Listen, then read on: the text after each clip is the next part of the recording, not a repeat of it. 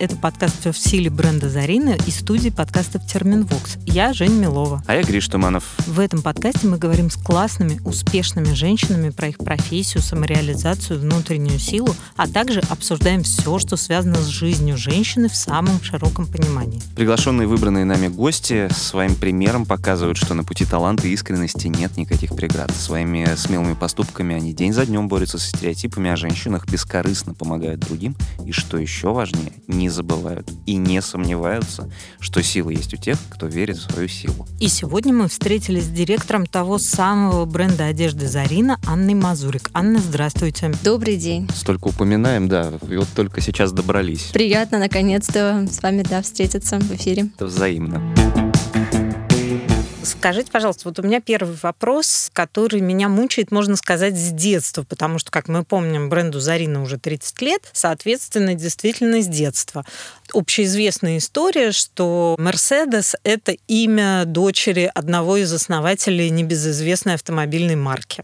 «Зарина» — это кто? Есть ли какая-то легенда с этим связана или, может быть, правдивая история? Есть абсолютно правдивая история. Я всегда, например, рассказываю даже новичкам, кто приходит в компанию на встречи, о том, что имя бренда было придумано одной из сотрудниц фабрики в то время «Первомайская Заря». Собственно, когда бренд появился, был объявлен конкурс на название бренда. И вот одна из сотрудниц предложила название «Зарина». Оно, естественно, всем понравилось, потому что пересекается с названием фабрики, такое звучащее. Это очень хороший пример тому, что как тесно переплетаются судьба наших сотрудников, судьба бренда и компании, и как активно всегда наша команда принимает во всем участие, что даже, собственно, название бренда было придумано одним из членов команды. А скажите, пожалуйста, в тот момент, когда на российский рынок, вот вы уже были вполне себе взрослым брендом. И тут на российский рынок выходит один небезызвестный масс-маркет-гигант с созвучным именем. Mm-hmm. Вот что в этот момент происходило в компании? Может быть, были настроения как-то переименоваться? Или все-таки все решили проявить силу и стойкость и пободаться в этом смысле за российского потребителя? Вы, может, не поверите, но этот вопрос никогда даже долгое-долгое время не всплывал. Ну, наверное, потому что все-таки «Зарина» была общеизвестным таким уже брендом на российском рынке. «Зара», да, с мировой известностью, но в России прошла такой долгий путь, когда появилось много магазинов, и она стала популярна. И мы долгое время вообще об этом не думали, даже вообще совершенно не думали. Однажды была история, когда к нам в магазин пришла покупательница, вот история такая гуляющая, тоже было давно, лет, наверное, 10 назад, с сертификатом «Зара». И вот тогда мы только действительно с подарочным сертификатом, тогда мы только задумались, действительно, нас же могут и путать некоторые люди, хотя нам казалось, что это совершенно невозможно. Ну и вот уже последние года, конечно, мы об этом, ну не то чтобы думали, но, так скажем, наша популярность, наша общеизвестность, мы получили такой, есть такой статус на российском рынке, как общеизвестный бренд. Вот мы его получили, наверное, 2 года назад. Через некоторое время, буквально через пару месяцев, Zara тоже получила такой же статус. Мы, конечно, посмеялись. Да, у нас 2 общеизвестных российских таких бренда. Но на самом деле таких вопросов никогда не стоит. Мне кажется, мы настолько разные, и мы настолько аутентичны, и не то, что даже вот взрослое поколение, там, мое поколение, но и молодое поколение. Все знают, что «Зарина» — это российский бренд. И вот это из серии, это случай с сертификатом, такие кейсы всегда доносятся, и магазины рассказывают, и случается крайне редко. Так что нет, у нас такой вообще вопрос такой не стоял никогда. О смене названия. «Зарина» никогда не скрывала того, что это российский бренд, при том, что мы знаем некоторое количество российских брендов, которые до сих пор продолжают изо всех сил делать вид, что они не российские. Да, придумывают акцент себе какой-то. Да. Но их всех раскрывают. Да, они продолжают делать вид. В то же время ваша карьера, она не ограничивается работой только в «Зарине» и только в Melon Fashion Group. Вы уходили, возвращались на разные должности, но также вы выводили на российский рынок бренд там нижнего белья и домашней одежды. И вот работали с испанцами. Вы почувствовали разницу между продвижением на рынке отечественного бренда и зарубежного? В чем она? Здесь, наверное, может быть не столько разница еще российского или европейского бренда. Здесь еще, возможно, разница в менталитете и в подходе самой компании к работе. То есть, если это говорить про Melon Fashion Group, про «Зарину», это большой простор для творчества. Это огромная возможность действительно творить. Ты понимаешь, что тебе хочется, куда нужно идти. И для этого не нужно тратить какое-то колоссальное количество времени или усилий. Мы очень гибкие, мы можем здесь и сейчас принять решение, завтра воплотить это в жизнь, послезавтра придумать что-то новое, это, конечно, дает и прекрасные результаты, и ты чувствуешь бурную энергию, когда ты можешь, действительно, тебе хочется творить, тебе хочется что-то менять, мы постоянно в движении. У европейцев, конечно, все очень сдержано в этом плане. Никаких резких движений. Нужно быть очень аккуратно. Если что-то работает, то пусть это работает, не надо это трогать. Да. Потом длинное-длинное согласование, обязательно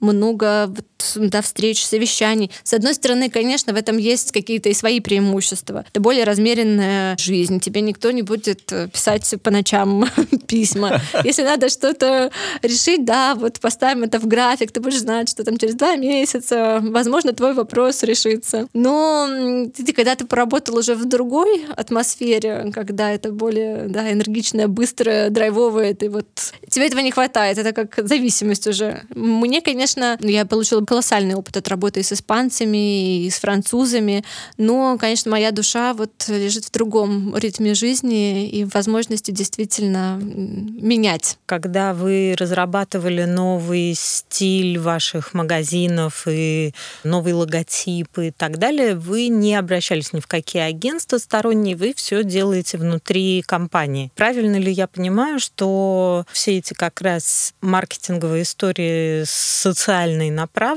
они тоже произрастают внутри компании, а не являются результатом сотрудничества с каким-то сторонним агентством? Да, совершенно верно. Мы абсолютно все делаем in-house и разрабатываем концепцию магазинов. У нас команда архитекторов придумывает абсолютно все сами. Логотип тоже был разработан нашим сотрудником. И все маркетинговые проекты, как, собственно, и весь продукт, мы абсолютно все делаем внутри.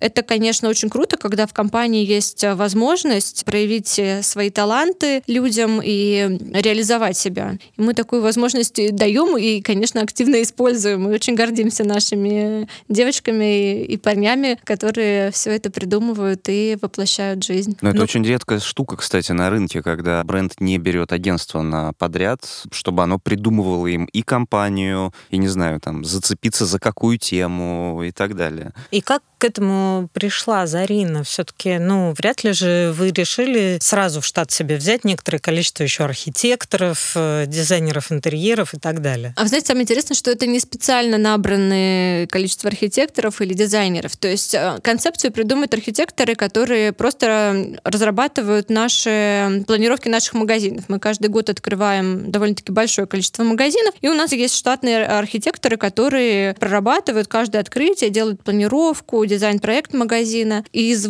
этих сотрудников, которые, казалось бы, выполняют такие более рутинные вещи, они образовывают какую-то рабочую группу, мы создаем возможности освободиться от части работы, чтобы найти время для вдохновения, для идей. Они со своей группой придумывают идеи, разрабатывают их и воплощают. Для логотипа тоже у нас есть дизайнер в отделе, например, маркетинга, который делает наши лукбуки. Было придумано, кстати, очень много классных вариантов, у нас даже глаза разбегались, выбрать мы не могли. И насчет логотипа это было действительно прямо восхищение, потому что предыдущий логотип нам разрабатывало агентство. Мы помним, что это было не самое простое дело.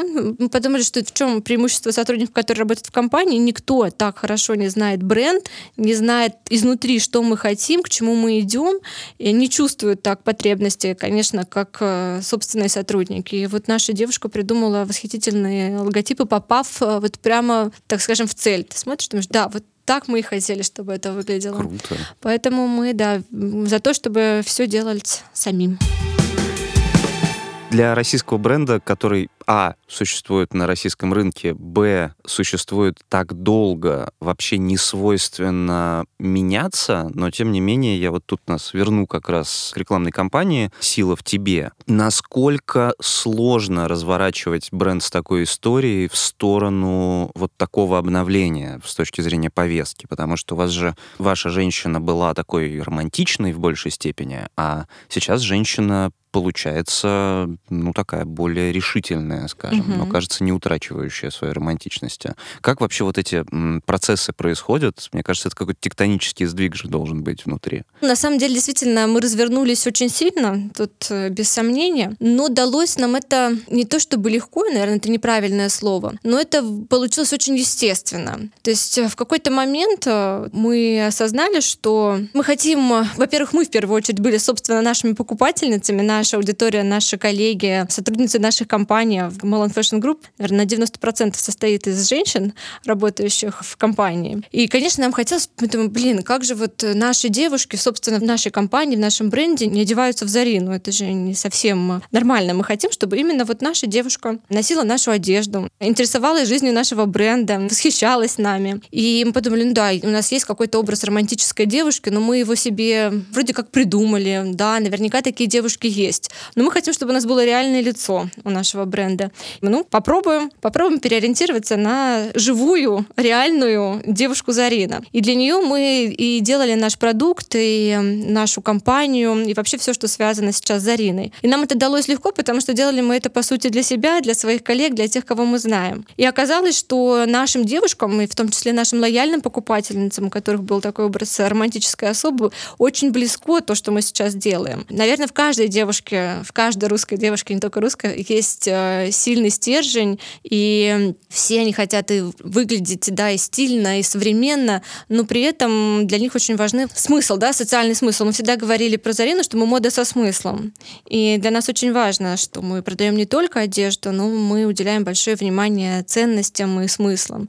И это действительно сработало, нашло отклик у наших покупательниц и лояльных, которые с нами много лет, и привело очень много новых покупателей. Действительно, у нас очень выросла аудитория молодая, до 25 лет, большой рост случился. И это круто, что теперь нас одеваются и мамы, и их дочери, и, наверное, надеюсь, что и дочери дочерей будут дальше к нам приходить. Это очень круто. Поэтому, действительно, с одной стороны, это выглядит как большое-большое глобальное изменение, но оно случилось очень естественно, и нам понравилось, как это произошло, и результаты от этого нравятся, и мы теперь наслаждаемся и получаем удовольствие от того, что мы делаем. А я немножко вернусь к смыслам. На примере Зарины кажется, что, ну, вроде все понятно. Сейчас очень важна женская повестка, кажется, про женский эмпауэрмент никогда нельзя сказать слишком много, особенно в России, да, где, мягко говоря, не совсем еще разобрались, учитывая, что рассказывают наши героини в других выпусках. Вот я просто вспоминаю какие-то недавние скандалы с брендами, которые пытались выступать на важные вообще социальные темы, от Вкусвилла до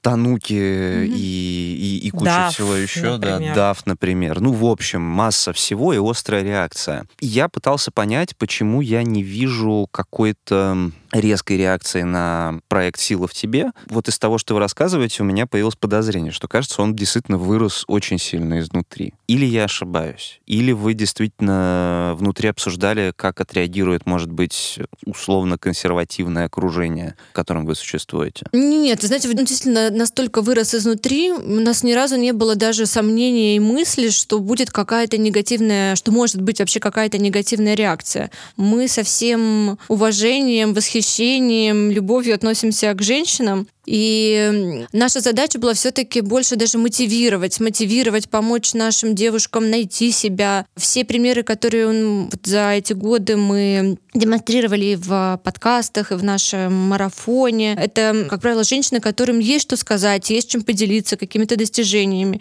И исключительно с целью показать, что действительно, если чего-то очень хотеть, то найти в себе силу, то можно добиться чего угодно. И мы никогда, хочу вот отметить, что речь не идет о том, что женщина обязательно должна добиться успеха или сделать карьеру. Мы не об этом. Мы говорим о том, что реализовать себя можно в разных спектрах. Можно быть прекрасной матерью и реализовать себя в этом. Про это мы тоже говорили, у нас были примеры. Разводить цветы, получать от этого удовольствие и реализовать себя в этом. То есть кайф именно в том, чтобы найти свое призвание. И мы, конечно, в первую очередь говорим исключительно об этом. Поэтому мне кажется, что любая девушка, женщина, наша аудитория, случае найдет для себя что-то полезное. Как вы в компании вообще пришли к идее, что бренд должен нести какую-то социальную повестку? Знаете, это как-то случилось тоже естественно и очень давно. Мы, в принципе, Зарина всегда была связана с различными социальными вопросами и проблемами. Нам, наверное, неинтересно делать просто одежду, быть просто исключительно о коммерции. Конечно, это важно, мы все-таки работаем в бизнесе, но команде всегда было интересно заниматься большим, чем просто бизнесом. Сколько-то, наверное, лет 5-6 лет назад у нас появился первый социальный проект. Это сотрудничество с фондами «Обнаженные сердца» и фондом «Рауль». Мы помогали выпускникам детских домов, устраивали их на работу. И до сих пор мы сотрудничаем уже не только «Зарина», это вся компания, в принципе, Melon Fashion. Мы сотрудничаем с фондом «Рауль». У нас работают в магазинах в наших выпускники детских домов. Это уже тоже, знаете, не выглядит как какой-то отдельный социальный проект. Это просто часть нашей повседневной жизни. То есть мы с этим работаем. Это прекрасно, что есть возможность параллельно помогать людям. Так дальше, собственно, просто немножко меняются векторы, направления. Если, вот и сейчас, да, действительно, как вы сказали, тема такой женской силы, она очень актуальна. А для нас она, как я уже сказала, не просто актуальна, она для нас действительно естественна. И каждый день я, приходя на работу, видя наших любимых девушек-сотрудниц, невозможно не восхищаться, и об этом невозможно не говорить. Потому что сила, да, в нас сила, в наших девушках, в нашей команде. Российская модная индустрия — это, скажем, не самая...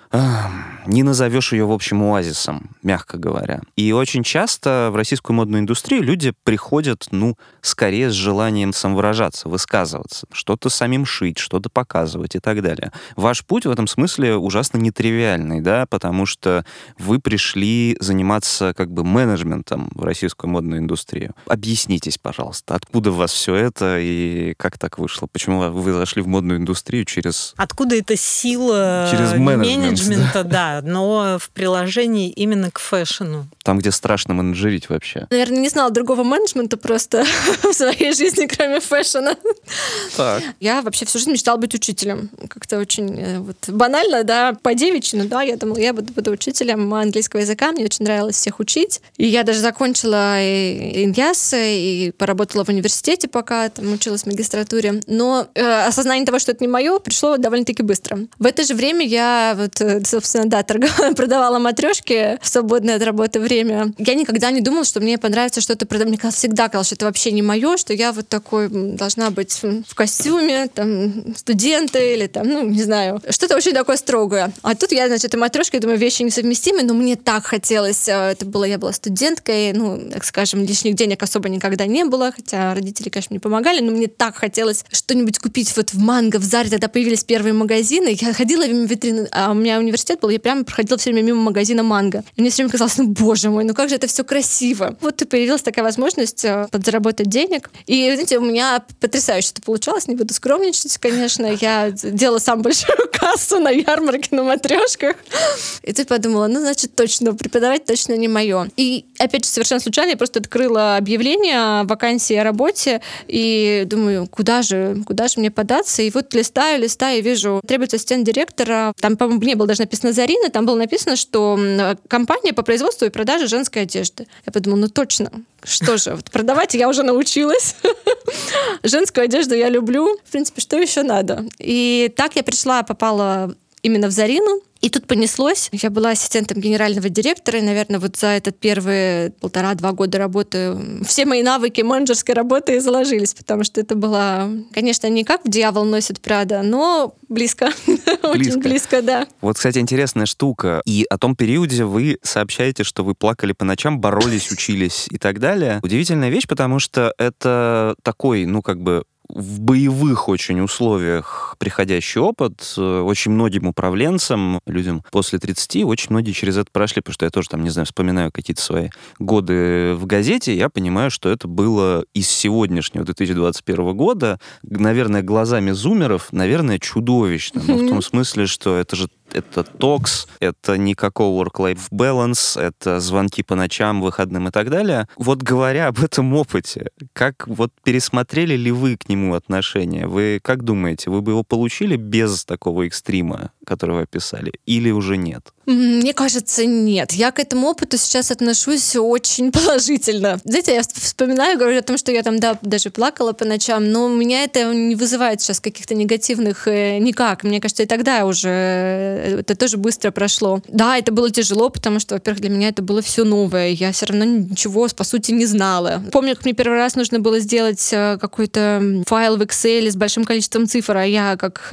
студент-гуманитарий, вообще не знала, что такое Excel. И там 2 дня, 2 ночи. Но когда это получалось, это было, конечно, безумно круто. И тот период, конечно, был периодом преодоления, но при этом было много и позитивного. Но что самое главное, конечно, тогда я научилась тому, что действительно нет невыполнимых задач, что все можно найти, сделать, достигнуть, передостигнуть, перепрыгнуть. И мне кажется, что именно вот в этот период я его очень ценю за то, что в этот период были заложены какие-то вот управленческие, наверное, качества во мне, и сила воли проснулась по полной программе, и вообще желание чего-то достигать. Поэтому мне кажется, что да, конечно, точно зумеры, наверное, скажут, что тут не без сумасшествия, но это был, по сути, свой кайф, да. А скажите, пожалуйста, я правильно понимаю, исходя из ваших слов, что вы, учась в Иньязе, не могли себя представить продающей что-либо, что, видимо, ваша семья никак не связана со сферой торговли или со сферой моды. И вот когда вы, наверняка им был известен ваш план, что вы хотите стать преподавателем. И когда вы решили круто изменить свою судьбу и карьеру, и плюс вам еще было поначалу совсем нелегко, а очень даже сложно, как ваши родители к этому всему относились и поддерживали ли они вас в это время? Да, мои родители меня всегда поддерживали. Они вообще думали, что лучше бы стать экономистом, чем преподавателем. Но никогда они не сопротивлялись. Мне кажется, тогда надо было всем становиться экономистами. Но они меня очень поддерживали и при поступлении, и при выборе профессии. Я, конечно, не рассказывала им, что я плачу по ночам. Я думаю, тут у них было... встрепенулись бы родительские чувства очень активно. Я им очень благодарна. Мои родители меня всегда поддерживали, чем бы я ни занималась, куда бы я ни шла. А какая еще сила вам помогла в тот момент все выдержать и достичь успеха? Не самый лучший синдром, но синдром отличницы. Нельзя ничего бросить, не завершив и не достигнув какого-то вот, да, результата, не получив оценку «отлично». Нужно до конца бороться. И здесь тоже, поскольку я пришла, тогда у меня была новая работа, новое какое-то вообще дело, мне казалось, что пока я вот до конца не пройду, не узнаю, не буду совершенно в своих действиях, ни в коем случае нельзя бросать. Потом уже можно будет чем-то заниматься, но нужно достичь определенного уровня. Не думаю, что это самое положительное качество, потому что действительно это, с одной стороны, способствует, да, каким-то достижениям, но с другой стороны, это всегда, да, доставляет какие-то сложности в остальной жизни. А ваши ассистентки плачут по ночам? А у меня нет ассистента. Вообще, поэтому на работе сегодня это Миранда Пристли или нет? Конечно, нет. Нет других образов. Да. Ну, связанных с фэшном и с диктатурой, да, действительно нет.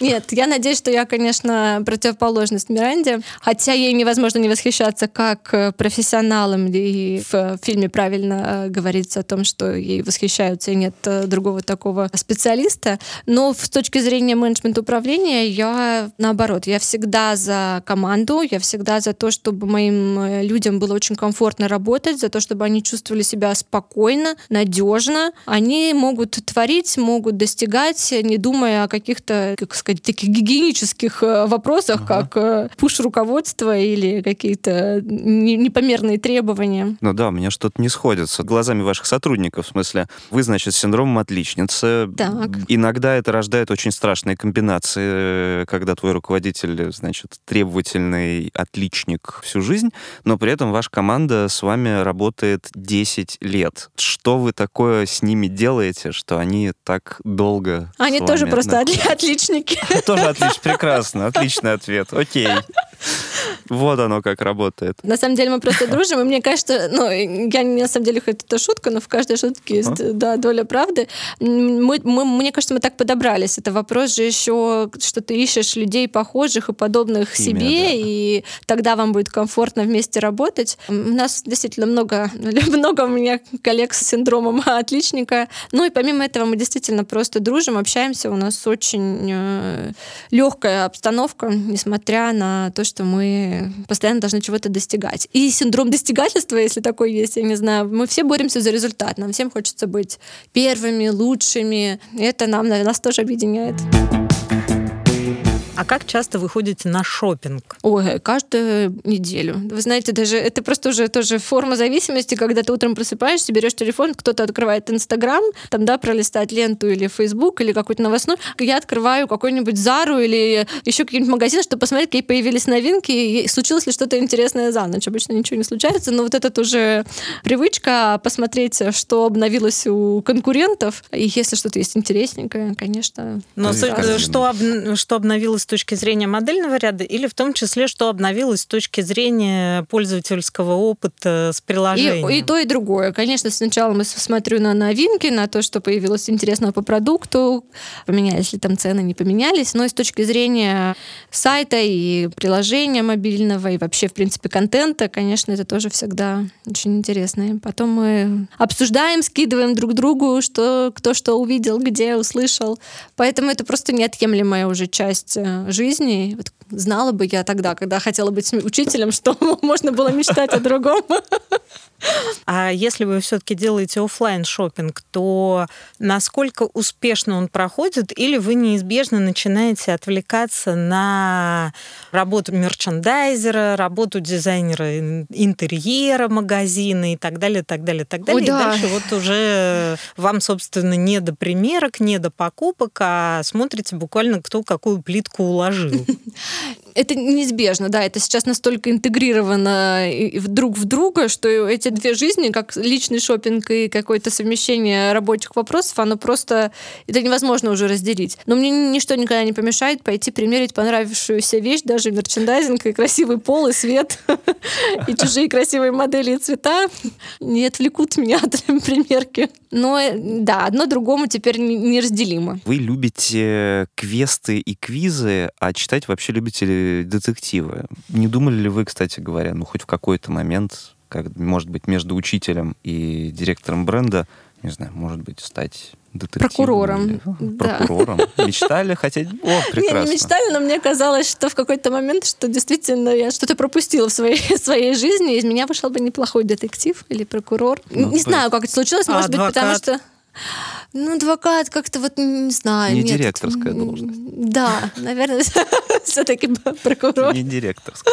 Я даже не знаю, как это случилось. Мне кажется, может быть, в моей жизни не хватает адреналина или какого-то экстрима. Но мне всегда нравились детективные жанры и какие-то расследования, сериалы про расследования. Особенно, где есть какая-то вот серьезная интрига, и когда ты до конца не можешь разгадать, кто же был преступник. Наверное, я просто люблю разгадывать какие-то неразгадываемые вещи. И, в принципе, в работе тоже, особенно когда ты работаешь там с продажами, в какие-то периоды жизни, знаете, расследований тоже бывает достаточно.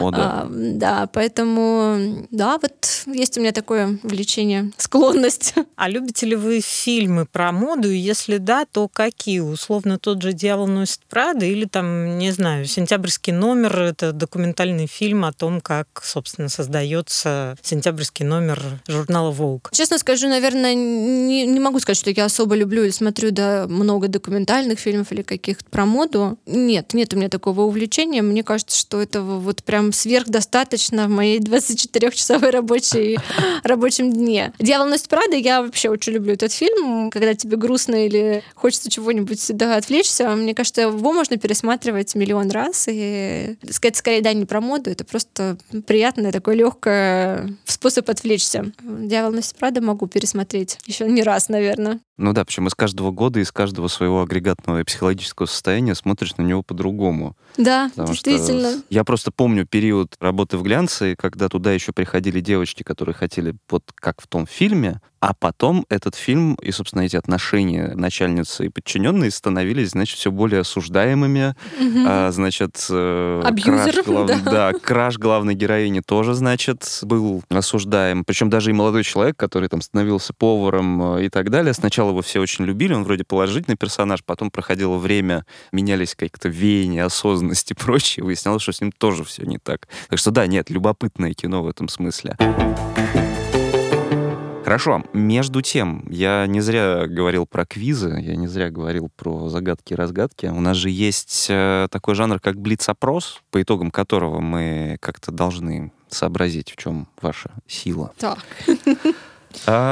Интересно. По-моему, она очевидна, да. Это, конечно же, в том, чтобы быть отличником и в какой-то несгибаемой силе воли, но, тем не менее, интересно, что нас к этому приведет. Я начну. Носки с сандалями или велосипедки с пиджаком? Велосипедки с пиджаком. С жакетом. С жакетом. Хорошо. Модный показ или поход в кино? Поход в кино. Выходной, представьте, свободный, что наверняка все еще редкость для вас. Почитать какую-нибудь новинку художественную или полистать свежевышедший, Vogue, например. Почитать художественную литературу. Отдать одежду на переработку или малоимущим и сиротам? Малоимущим и сиротам.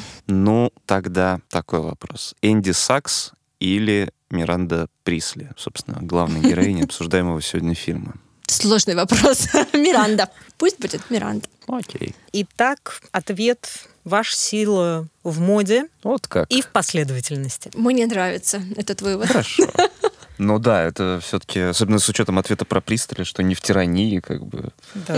Это очень важно. Не в абьюзе. Не в абьюзе, Анна, спасибо, что были с нами. Это был очень интересный разговор. Вам спасибо большое. Было очень приятно. У нас в гостях была Анна Мазурик, директор «Зарины». А это был подкаст «Всё в силе». Я Гриша Туманов. И я Жень Милова. Слушайте нас на всех удобных вам площадках. А это SoundStream, Apple Podcasts, Google Podcasts, Castbox, Яндекс.Музыка. А также подписывайтесь на соцсети подкаст-студии «Терминвокс» и бренда женской одежды «Зарина», чтобы не пропустить новые выпуски. Ставьте лайки, оставляйте отзывы. И, конечно же, пишите, кого из крутых и успешных женщин нашей страны вы хотели бы услышать в новых выпусках. Пока. Пока. Над подкастом работали ведущие Гриша Туманов и Женя Милова, голосовой помощник Зарина Даниэла Селицка, звукорежиссер Евгений Дударь, дизайнер Елизавета Семенова, редакторы Дмитрий Лебедев и Альбина Ахатова, продюсеры Кристина Крыжановская и Альбина Ахатова. Этот подкаст подготовлен брендом Зарина и студией подкастов «Терминвокс».